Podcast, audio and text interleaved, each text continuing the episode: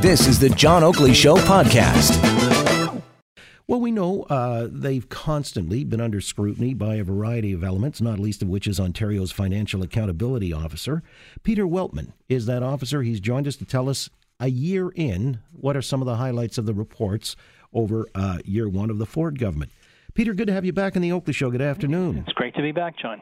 You know, the last time we spoke, I guess you just come out with a report, your analysis of the health ministry's spending estimates, which you said uh, were really going to fall far short of what was expected given things like increased immigration, inflation, and an aging population. Uh, can you just sort of recap what you found in that regard? Sure. I mean, health the health program is driven, as you you know, as you said, really by demographics. So aging population, increased population, and healthcare inflation.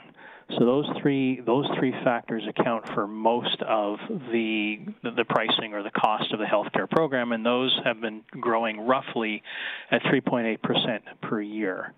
The government has, uh, as part of its effort to to rebalance things, is, is trying to keep spending overall to one percent, and I believe it was the health piece was 1.8. So really, it was trying to reduce, uh, in real terms, uh, the, the, the spending on on healthcare. So, the point and purpose of these kinds of reports, what is a reality check, just a snapshot to uh, orient the government or the various ministers? Uh, what is the point or purpose? The point and purpose of all of our reports is to provide an independent, neutral, nonpartisan analysis of the, the situation as it is for members of provincial parliament to be able to ask good questions about how programs are, are faring and uh, and really to hold the government to account. So that that is the purpose. And in this particular case, uh, you know, I think when the government came out with its budget and said we're not cutting spending, we're increasing spending by one percent per year.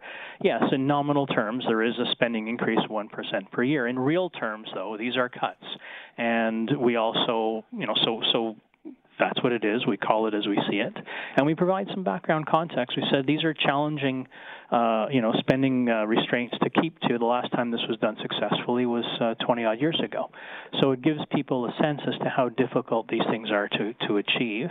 Uh, just because the government's going to come out and announce it, mean doesn't mean it's going to be easy. It's it's hard. So we provide that context, and um, you know, we try to re, not rebalance necessarily, but as I said, if it's a real cut, then we're going to call it a real cut. Well, that's it. You stress your independence, uh, and you're not just taking the government's estimate when it comes to budget matters and uh, the way they may spin it, right? Mm-hmm. That's right, and I think what's it, it's helpful for all parties. I mean, not not just uh, not just the opposition, although that often tends to be the case with these sorts of offices. But it does give all MPPs another another look, another uh, you know another point of view, if you will, uh, in terms of uh, some background information as to to what plans look like going forward. So and it, and it comes in handy when the government, for whatever reason, decides not to. And I go back to the fall economic statement, where the government normally would have provided a four-year outlook, and they didn't this time around. And you know, as I said at the time, it was it's a new government, and they're just getting their feet, and there's a lot going on, and so it wasn't that big a deal. It wasn't something we would expect to see repeated. But we provided the four-year outlook. So again, it gives MPPs a chance to assess. All right, government's been in power for a few months, and it's made some changes to taxes, and you know, cutting the and killing the cap and trade program. What have been the impacts, and what they look like over the next four years? So we were we were able to provide that because we have the expertise, because we have the data and the availability to provide that data. So it, it does serve a very important function. I think the second thing I'd like to mention is our analysis of the spring budget where we were able to, for the first time, provide what we call a status quo spending forecast.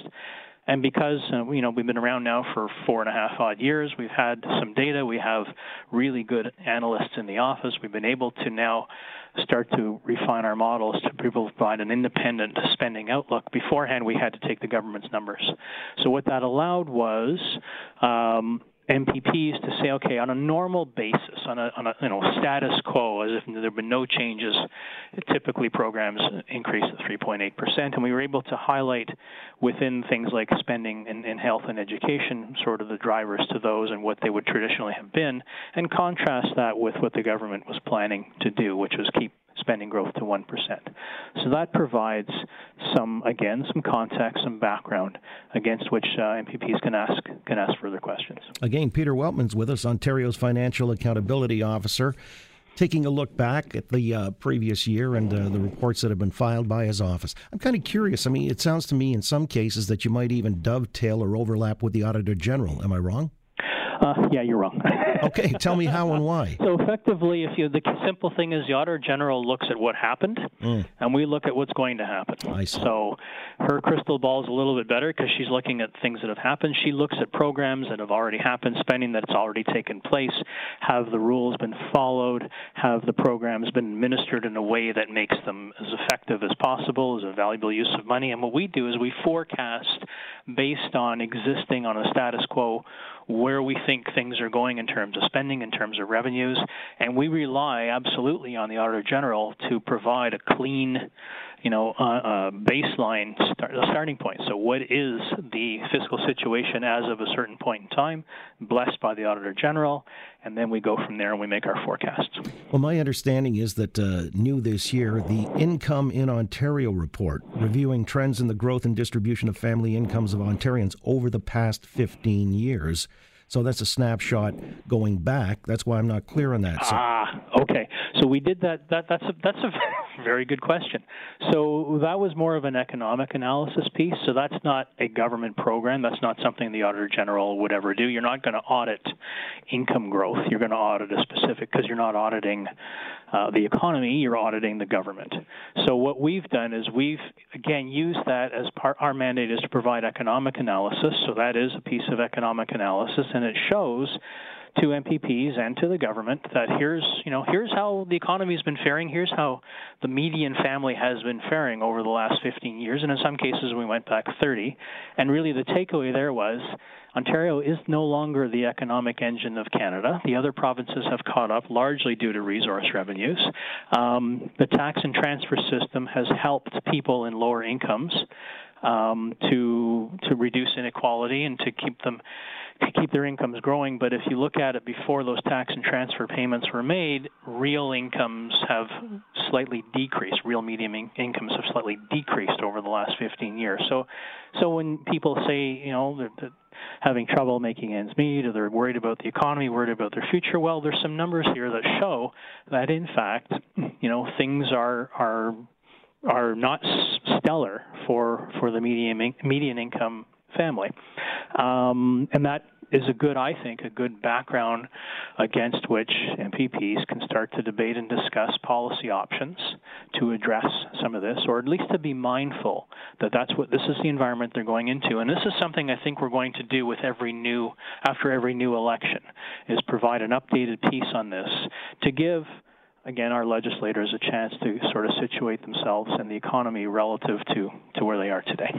That's an interesting one because, uh, I mean, so many people are now fixated on evidence based uh, types of uh, data to inform, and that does uh, obviously impact policy. And what you just told us about incomes uh, actually having stagnated, I guess is my word, but uh, that's what I seem to imply from what you said. So employment is one thing, but its evil twin is wage growth, and you're saying that's relatively flat, if I read that's you right? right.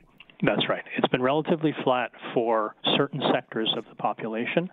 Certain sectors have seen tremendous wage growth, but they don't represent the majority.